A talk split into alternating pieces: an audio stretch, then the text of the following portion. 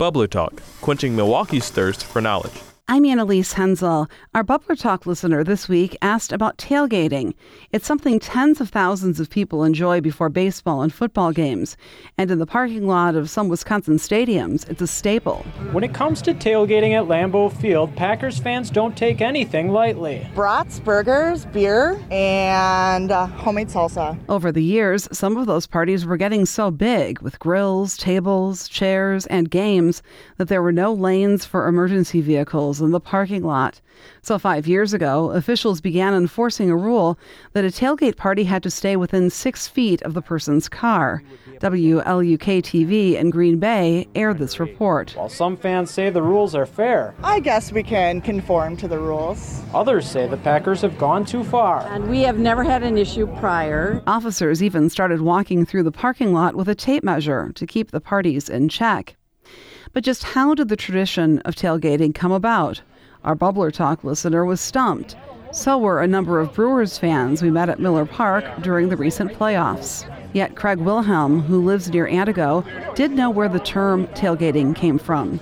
He explained, pointing to the rear door on a nearby pickup truck. That's where you sat, is on a tailgate before they made all these easy chairs that you can unfold and sit down on. Local baseball historian Bob Buege says tailgating only became a big deal in Milwaukee in the years after the Brewers began playing here in 1970. Buege says back in the Milwaukee Braves era, from 1953 to 1965, most fans going to games wouldn't consider hanging out in the parking lot. It used to be very simple. You drive to as close as you can get to the stadium, you pay your quarter for parking, and you watch the game and you go home. Tailgating at Lambeau Field, meanwhile, goes back further in history. Some say as far back as 1919, when the Packers were first organized as a team. But there's evidence that the practice of tailgating is even older than that. And when it began, it had nothing to do with athletic events. It goes back probably to the Civil War, actually. That's Tonya Williams Bradford, an assistant professor at the University of California, Irvine. She studies consumer rituals.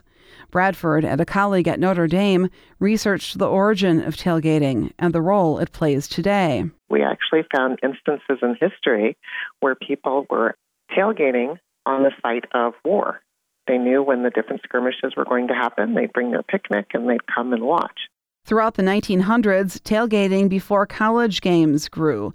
Bradford says today, universities are home to some of the strongest tailgating traditions, as devoted alumni turn football games into big celebrations and roll out elaborate spreads. She says tailgating plays a role in the relationship fans have with the brand or the team they support. And for many, she says brand loyalty extends to being a brand ambassador, sharing food, and welcoming others to join the party. Tom Heinzen of Antigo, who we met at Miller Park, says the camaraderie of tailgate parties is a big part of the appeal.